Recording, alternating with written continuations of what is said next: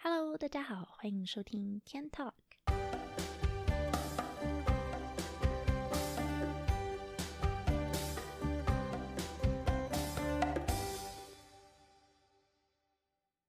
终于到圣诞节了，在这边祝各位听众圣诞节快乐。以前我在台湾的的时候，呃，因为只念到国中而已嘛，所以说其实当时我对于圣诞节没有什么特别的庆祝的方式，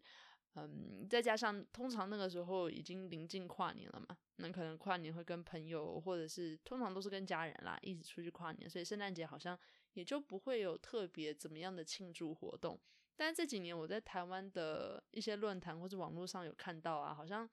有。有一些圣诞节的庆祝活动，跟一些什么灯节、圣诞市集哦，我知道新北好像有个叫耶诞城，还是怎么样。其实我一直都还蛮想去看看的，因为听说好像大家都很常圣诞节前后约去那边一起玩。但是我看网络上说啦，通常耶诞城好像都人挤人，然后人很多，嗯，然后不知道市集跟灯饰好不好看。但总之听起来好像还蛮热闹的，所以有一点小向往。那不知道台湾的各位是怎么样过圣诞节的呢？也欢迎大家留言跟我分享一下，让我这个不在台湾的 台湾的可怜人能够体验一下大家是怎么在台湾庆祝圣诞节的喽。那今天想要跟大家分享的呢，是我们在加拿大是怎么样去庆祝圣诞节的。刚刚有说到嘛，就是其实我以前也不怎么样庆祝圣诞节，但是每次只要这边只要一过万圣节啊，各地的餐厅啊、咖啡厅、购物广场就会开始疯狂放圣诞节的音乐了。哎，听来听去都是那几首，所以几年下来其实真的蛮腻的。对这边的人来说，只要你一过万圣节，就是圣诞气氛了。我有一个朋友在这边的巧克力店当店长，然后他说。他们公司的方针就是说，你只要一过万圣节，就马上切换到圣诞节的那个推销模式。所以，虽然这几年在亚洲过圣诞节渐渐流行起来，但是我家以前一直都没有像这边当地人这么狂热，说哦，你一过万圣节就马上进入假期模式，然后开始一直每天都很期待圣诞节的到来。我家以前好像没有这样，然后加上。就我们刚搬来的时候，这边也人生地不熟的嘛。那通常圣诞节好像，呃，对但这边的人来说，是你跟家人啊、朋友啊、亲友团聚的一个节日。但对于我们刚搬来的时候来说，没有那样子可以一起过节的人，所以我以前都不怎么 在意圣诞节。说实话。以前我们家是怎么过的呢？是不知道为什么每年一到圣诞节，学校也放假嘛，所以我跟我弟在家里也很无聊。那我们两个跟我妈一开始也不是说，因为我们以前也不住在一起，所以也没有说什么很多共同的娱乐可以一起做。所以通常一到圣诞节，我妈就开始头痛了，她就要开始想说，哦，我们两个每天都在家里面，那这样子三餐要准备什么？这样她才不用一直花心思跟时间来想说今天晚上要煮什么什么。所以每次只要一到圣诞节前后啊，我妈就会煮一大锅的关东煮。我到现在也不知道为什么是关东煮啊，也不是也不是什么其他咖喱啊、卤肉什么的，但是他就是会煮一锅关东煮哦，就里面有什么鱼丸啊、藕类啊、甜不辣什么什么的，那他就煮一锅那样，然后我们就开始每天午餐、晚餐都吃关东煮，这就是我们以前我们家 过圣诞节的必吃的食物之一。啊，跟大家的圣诞节一定都不一样啊！但是我觉得还蛮好笑的，就只要到一到我们学校放假的时候，我妈为了要 为了要应付我们两个，就会煮一多一锅关东煮给我们吃。呃，顺道一提，我们过新年的时候也大概是这个样子。不过这也只是前几年啦，后来我妈厨艺变很强嘛，就前几集有讲过。说他到后面什么啊，包子啊、馒头啊、年糕都会做，所以后面我们的新年的时候吃的东西就丰富很多。但前几年真的就 都是关东煮啊，不然就是火锅，就是什么东西都可以丢的那种方便料理。那我觉得还蛮好笑的。但总而言之，在加拿大住久了之后，看到我旁边很多朋友啊、同学、同事，他们圣诞节都很隆重、很开心过，对他们来说，这真的是一个很重大的节日。看久了之后，其实我也是还蛮羡慕的。尤其是我有个同事啊，就是之前那个很爱一直去星巴克喝咖啡那个同事，他其实是犹太人，然后他说他们家信犹太教，那他跟我说，其实犹太教是不过圣诞节的。然后我想说，那你为什么那么期待圣诞节？他就说他其实只是喜欢圣诞节的那个气氛，就圣诞节的时候啊，有灯啊，然后各地都好像很开心，感觉上这边的人只要一到圣诞节前后，都会对身边的人特别加倍的客气跟加倍的 nice，所以他自己也变得很爱过圣诞节。所以看久了之后，我都会觉得想说，不知道不知道这边的人圣诞节到底在干嘛。所以今天呢，就想要来跟大家分享一些我自己在加拿大住的这些年观察到的有关于圣诞节的有趣的习俗，或是圣诞节特有的点心。呃，希望大家在台湾也能够感受到这边的圣诞气氛喽。首先，最让我没有办法理解，也是最震惊的传统之一，就是所谓的 “ugly Christmas sweater”，翻成中文的话就是丑不拉几的圣诞毛衣。我其实最一开始看到这个东西的时候，我还以为是在开玩笑，直到我发现说，哎，为什么我家附近的服饰店都开始大辣辣把一些丑到不行的毛衣挂在橱窗里面卖？我才发现说，靠腰真的有人会特地花钱去买这种丑毛衣耶！而且这种丑毛衣已经变成加拿大每年圣诞节的必备之一了。我还看过我有同学说，哎，我今年要买这个超级丑的丑毛衣给我家妹妹当圣诞礼物。我当时听到的时候，真的是笑不出来。我想说，如果是我收到这种东西当礼物的话，我一定没有办法开心起来。不过，这个对于加拿大人来说，真的是一件再也平常不过的事情了。那所谓的这些丑毛衣到底有多丑呢？首先，它们的颜色通常都是鲜艳到有点刺眼的那种，就红色啦、绿色啦，反正配色都很难看，超怂。而且偏偏一件毛衣上面一定有四五种颜色。而且它的花样不用说，一定都超难看。最基本的那种有什么麋鹿或者是雪花，然后再配上那种很丑的花边，再不然的话就是有圣诞树啦或者雪人之类的圣诞元素。我之前还看过一个很扯是怎么样，是它整件毛衣就看起来就像圣诞树一样，它有一圈那种灯饰哦，然后它还会亮，重点是它还会亮诶，那毛衣还会亮，它就有那种那个圣诞树上面的那个那个球有没有？然后它会这样子一颗一颗亮，我觉得真的是丑到不行，我真的没有办法理解为什么有人会花四五块、四五十块钱加币买这种丑到不行的衣服。而且你知道最恐怖的是什么吗？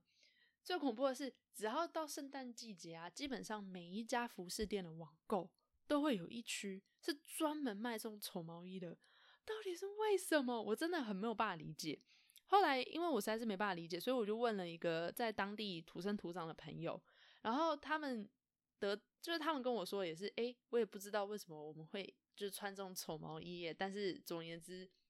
在这里这就是一种传统或是一种一种流行这样子。后来我自己去查资料之后，发现这种毛衣最早的起源大概在一九五零年代，靠腰没有办法相信这已经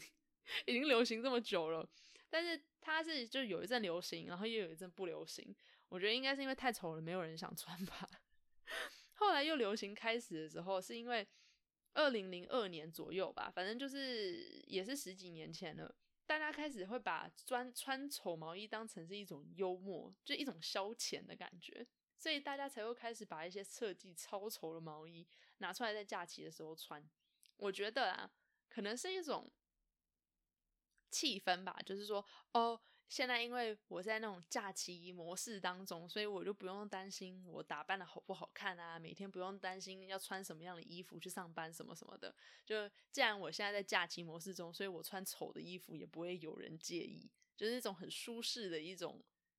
指标吗？所以从那之后，加拿大人只要到了圣诞节之后，就会开始穿上这种真的是超级无敌爆丑的毛衣。反正我是不会穿啦，不过我听说有些公司的年末 party 主题就是这种丑毛衣，就是规定大家一定都要穿这种丑毛衣去参加 party。如果是我的话，我应该觉得很崩溃。好啦，虽然毛衣很丑，但是我觉得北美圣诞节最好最漂亮、最美的地方就在于他们的灯饰了。因为北美这边大多都是单独的住屋嘛，就是那种 single house，所以每到万圣节啦，或是圣诞节啦，就家家户户都会拿出一堆什么灯饰摆设来装饰。然后，如果你晚上开车出去的话，在夜晚的雪地里面看起来就好像白天一样，就超漂亮的。而且每一家的摆设真的都别出心裁哦。我之前还看过有人拿出一整只鹿，就是那种。一整只鹿的白色，然后晚上的时候它会亮起来，就亮灯，然后是银色的，所以看起来真的就好梦幻哦，那种感觉在白雪之下，尤其是超梦幻的。我以前跟我妈住在温哥华的时候。因为那个时候我们住在一个退休老人公寓里面嘛，所以那个时候我们家没有什么前院呐，也没有什么小院子，就没有地方可以给我们做这种圣诞节的装饰，所以从来没有在草坪上或者是后院里面装饰圣诞灯饰的经验。所以我们刚来的前几年，因为那时候我刚不是有说圣诞节的时候我们学校都会休假嘛，所以平常其实也没什么事做，所以我们每到圣诞节前后的晚上的时候，我妈就会开车出去带我。我们到附近的住宅区里面兜风，那刚好我以前住的那一区就是旁边住了很多退休的老人。那因为大家都退休了，所以很多人家也都蛮有钱的，就有那种很大的房子什么的。哎，之前有讲过嘛，就我们周末会去看豪宅什么的，所以随便开去一个小区的话，那个灯饰都装饰的真的超级美。以前我们的饭后娱乐就是一家三口 会在晚上很冷，然后我们大家都穿那种很厚的外套，有没有？然后我们就开车到附近的富人区里面，一边欣赏灯饰，然后一边选我们自己最喜欢的那家，然后还会互相比较什么的。其实也蛮有趣的啦，就是那种到处开，然后开很慢，然后到处哎这个那个很漂亮啊，怎么样怎么样的，感觉不用钱就好像去能够去逛圣诞市集一样，真的很美。以前我们还有认识一个老爷爷，就他也住在我们家附近，他是我妈以前。其实讲到他们为什么会认识，也是很蛮微妙的一个故事。反正他们，他跟我妈是以前我妈在超市里面偶然遇到，然后认识的。然后那个爷爷对我们一家都超级好，他从来不会因为说我们是华人移民而歧视我们，还是怎么样，就完全不会。而且相反的，他那个时候会看，因为我们是新移民嘛，然后可能这边缺东少西的，就是他还会带我们去。当地人会去的一间一些那种隐藏小店里面买东西，就比较不会买贵，然后或者是会给我们一些 table，就比方说如果我们要去看牙医啊什么的，他就会推荐说，哎，这家牙医比较好，什么什么，反正当时就对我们很好，然后也帮助我们帮很多。所以他每次只要一到感恩节啊，或者是圣诞节左右的时候，都会邀我们去他们家里面做客。然后他也是，他其实年纪已经很大了，就大概我们认识的时候，他已经七十多岁了吧。但是他只要是圣诞节，他就会拿出圣诞树来装饰家里。所以我发现这边的人，不管是年轻还是老人，还是说你是自己一个人住，还是你跟家人住在一起，还是怎么样，大家都真的超级爱买圣诞树。我自己其实没有买过。但是我之前看到另外一个新闻是说，加拿大人呢每年都会收获五百五十万棵圣诞树，也就是说大概每七个人就会有一棵圣诞树，然后这其中还有一半大概会被送到日本啊、墨西哥啊或是美国之类的地方。反正这边人真的是超爱圣诞树的。然后我觉得我也可以理解为什么，因为真的只要家里面有圣诞树啊，那个气氛马上就出来了，然后再加上那个灯啊什么的，哦，看起来就真的超梦幻。那我自己是没有买过啦，因为我们家太小了，所以如果摆圣诞树的话，感觉这样好像客厅的一半就不见了。不过以后如果有机会的话，应该会想试试看，因为那个过节的气氛真的很不错。然后虽然我不是基督教还是什么，可是啊，你知道看了就是有那个气氛，自己心情也会比较不一样。那说到圣诞气氛的话，另外一个很重要的元素呢，就是食物。其实我以前一直以为啊，火鸡是外国人感恩节才会吃的东西，结果没有想到，其实加拿大人在圣诞节的时候也超级爱吃火鸡的。我自己不太常煮火鸡，因为火鸡要烤的话，它的事前准备超级麻烦的，它要烤很久，而且那个火候跟时间你都要掌握的刚刚好，那个火鸡才不会太干。不然的话，因为它没什么脂肪嘛，所以其实很容易就变得干干柴柴的。我发现啊，他们加拿大人吃火鸡的时候都喜欢沾一种蔓越莓酱。然后我第一次吃火鸡，就是在刚刚说的那个老爷爷家里面。我第一次吃到那个火鸡加蔓越莓酱的时候，觉得好像看到新世界一样，因为那个蔓越莓酱真的就很甜，就甜甜的，然后配上那个火鸡肉汁，就加起来就甜甜咸咸的，我觉得好奇怪，就超奇怪，好违和。听说这种酱啊，在欧洲也有，可是，在欧洲的话，这种酱比较酸；可是，在美北美的话，这种酱就是比较偏甜。所以我一开始真的觉得，哦，这个组合超违和，好奇妙。可是我觉得这种东西其实是需要习惯的，因为后来有一次我去 IKEA 吃它的那个肉丸的时候，它旁边刚好有附这种酱，所以我就试试看。结果那时候我吃的时候，倒是觉得说，诶，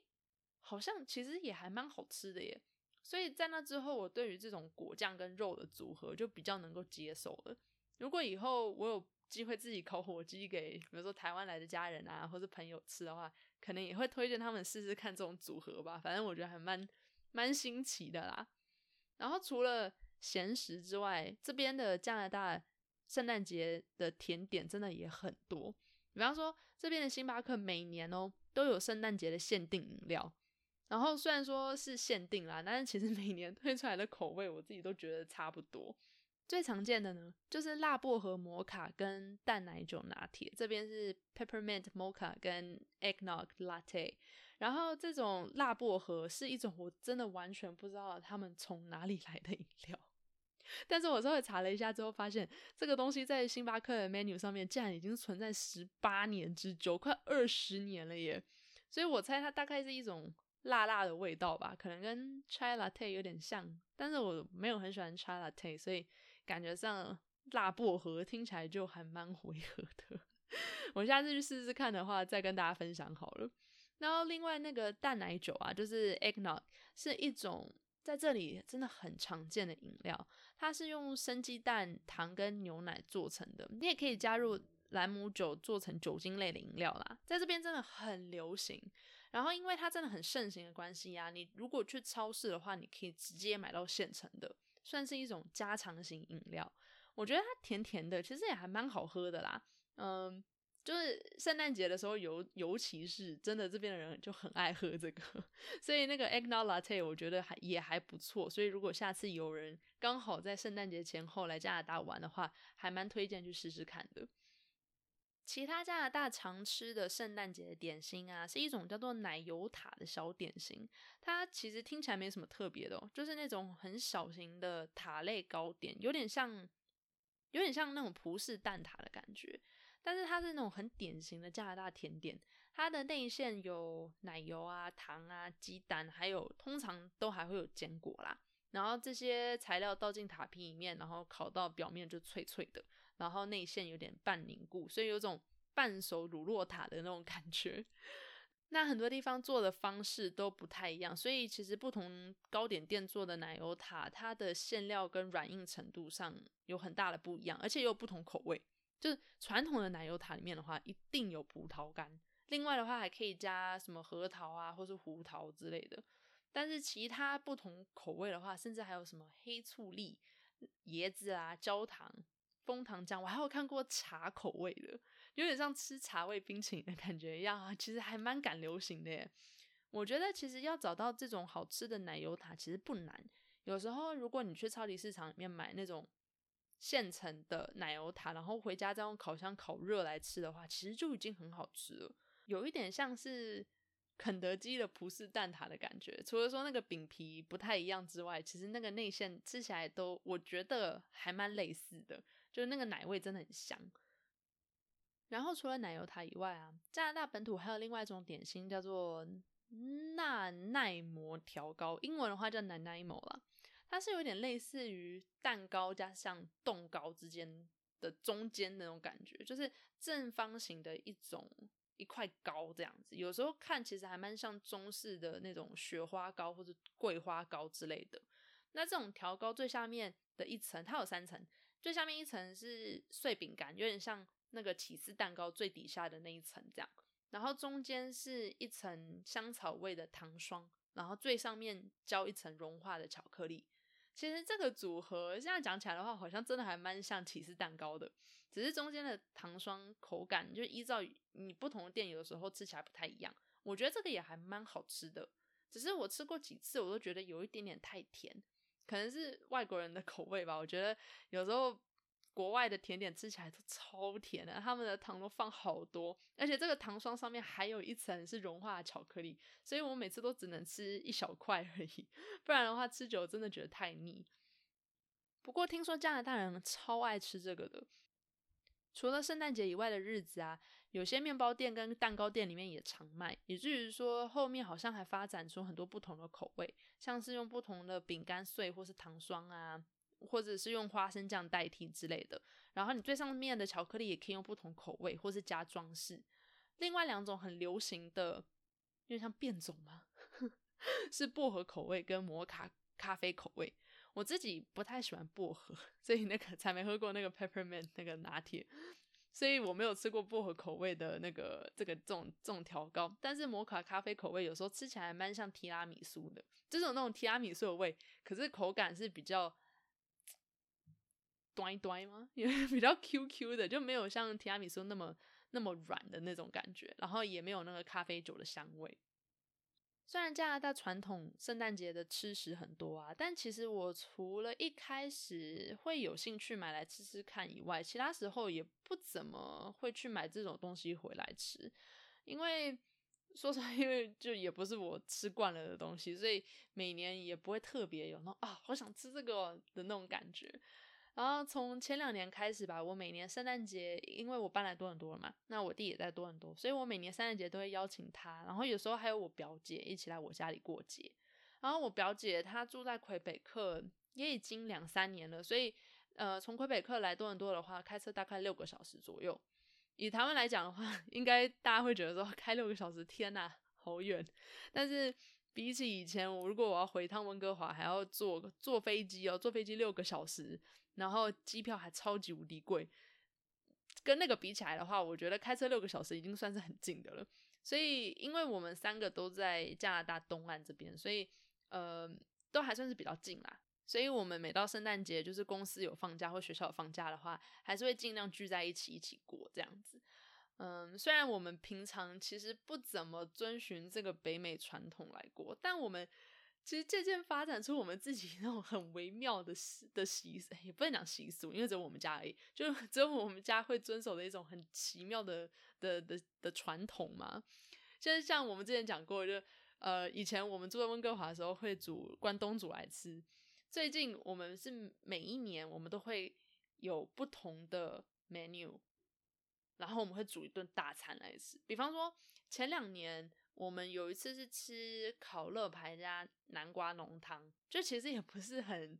典型的圣诞节的吃的东西，但是因为这种东西平常，然后如果我一个人住的话，我也不会哦，没事就去烤乐排或者烤鸡来吃，所以就刚好就是趁家里有客人，然后可能他们来我家住也是住一个礼拜多，然后大家三个人可以一起吃完的话，也刚刚好，所以就会趁这个机会。然后来实验一下比较不一样的那种西式传统的大餐嘛，然后每年都会变新花样啦，所以有一年是吃乐牌加南瓜浓汤，然后有有一年应该是吃什么意大利炖饭之类，就是会煮一些比较平常的话会比较花时间的西式料理这样子。然后我们还有另外一个有趣的习惯，就是我们每年都一起去玩密室逃脱。我家附近啊，开车大概二十分钟左右，有一个不怎么出名的密室逃脱的地点。但是我不知道为什么它很不出名诶，因为我觉得超好玩的，就是它的那个它的那个 set up 跟那个摆饰还有设计，我觉得都很都很精细。然后它每年会出一个新的主题，比方说我们第一次去的时候，它出的主题是什么？埃及法老王之类。木乃伊主题的那种感觉，然后第二次去的话是什么鬼屋，就是饭店鬼屋，然后要然后要密室逃脱，然后所以我们前两年去的时候都玩的很开心，所以我们就慢慢的就把它变成一种习惯，就是每到圣诞节，然后我姐跟我弟来我家做客的时候，我们就会一起去玩密室逃脱。那今年可惜啦，因为疫情的关系，所以也没办法，我都不知道那家密室逃脱还。还有 在不在？也说实话，说不定因为没人去都倒了。但是因为今年的疫情的关系，可能就没有办法再遵循这个习惯，所以有点可惜。才才第几年啊，就已经要中断了，好可惜哦。但说实话也没办法，因为这边真的就是疫情实在是太严重了，跟跟台湾比起来，真的严重太多了。我们现在这边一天新的确诊数都可能快要破两千了吧？不知道这这集播出来的时候会不会破两千？但我种不好的预感，就是感觉圣诞节过后，因为大家会各自回家去见家人朋友什么的，然后感觉没有办法相信每个外国人都会 很有自觉的去防疫。所以说不定圣诞节过后疫情还会更严重，也说不定。哎，反正就再看看吧。我们圣诞节会做的另外一个，我觉得应该每个北美的人都会做吧，就是我们的十二月二十六号是这边所谓的 Boxing Day。然后这个 Boxing Day 呢是仅次于美国黑色星期五的疯狂购物日，就是有任何那个 很大的折扣优惠啊。都是在这一天，所以以往来说，大家都会冲在这一天去那个 shopping mall 里面买东西。那现在反正不能去 shopping mall 嘛，反正你可以在网 网络上面网购，所以其实也是差不多啦。所以有时候我们以前也会去疯狂血拼，但反正今年应该会在网络上面，网络上面看看有什么可以买的。那其他我觉得加拿大比较有趣的。也不能说是传统吧，但是就是跟圣诞节有关的一些小趣闻，就是我们的总理他是不收圣诞礼物的哦，好，应该是出于安全考量吧。反正包括如果你就算是寄贺卡在内，也都会被筛筛选掉。其实我是不知道为什么大家会想要寄圣诞贺卡给我们的总理啊，呃，但总言之他是不收的，然后任何礼物也不收。另外还有一个我觉得也蛮奇妙，就是一个冷知识吗？就是说，加拿大人圣诞节都很爱去看芭蕾舞。我们多伦多这里啊，有一个加拿大国家芭蕾舞厅，然后他们每年到圣诞节的时候，都一定会去看那个胡桃，哎，胡胡桃钳。然后感觉上这边圣诞节去看胡桃钳的芭蕾舞剧，已经变成了加拿大人的传统之一。其实我自己是没有去看过啊，有一部分原因是因为我看不太懂芭蕾，我没有什么艺术细胞，所以呃我没有怎么去看过。但是我有去丹麦看过。我前两年就是大学的最后一年的时候，最后一个学期我有去丹麦交换一个学期，然后刚好就是从九月到十二月这段时间，所以在大概十二月中，就是我差不多要离开的的时候呢，那个时候有一个丹麦的学姐。就对我很好，然后她就跟我说：“哎，这边丹麦人也很爱去看胡桃钳呢，就好像我也不知道是不是欧欧美系的国家都这样，反正只要每次一到圣诞节前后的话，胡桃钳就突然就是在各大的那个歌剧院啊、芭蕾舞厅啊，呃，那种表演的地方，就突然又有很多很多场戏可以去看，所以他就邀我一起去看，所以我有去丹麦的国家芭蕾舞厅里面看过胡桃钳。”我觉得是蛮好看的啦，然后音乐也很好听，但是可能就因为我没什么艺术细胞吧，所以 所以就看不太懂。如果有比较艺术细胞的的朋友的话，可以可以考虑去看看啦。反正这边好像真的是一个很常很常见的圣诞节活动的样子。好，那总而言之，对于加拿大的圣诞节，差不多介绍就到这边为止。哎，其实感觉上好像虽然说介绍了很多加拿大圣诞节的传统跟习俗啊，但我自己家里的习俗真的是很莫名其妙的习俗，所以还希望各位不要嫌弃。那在这边也再祝各位听众圣诞节快乐，然后希望大家在假期。当下呢，也不要忘记多多防疫。然后，如果去人多的地方的话，一定要记得戴口罩跟多洗手。嗯，希望大家在这段时间都能够保持身体健康。那下一期的内容呢，应该会是因为也快要到过年了嘛，所以下一期的内容应该会是来聊聊看，就是加拿大的一些年末的 party 啦，还有我们跨年都是有哪些活动，是怎么过的之类的，也就还请各位听众多多期待喽。那感谢你今天的收听，我们下集再见，拜拜。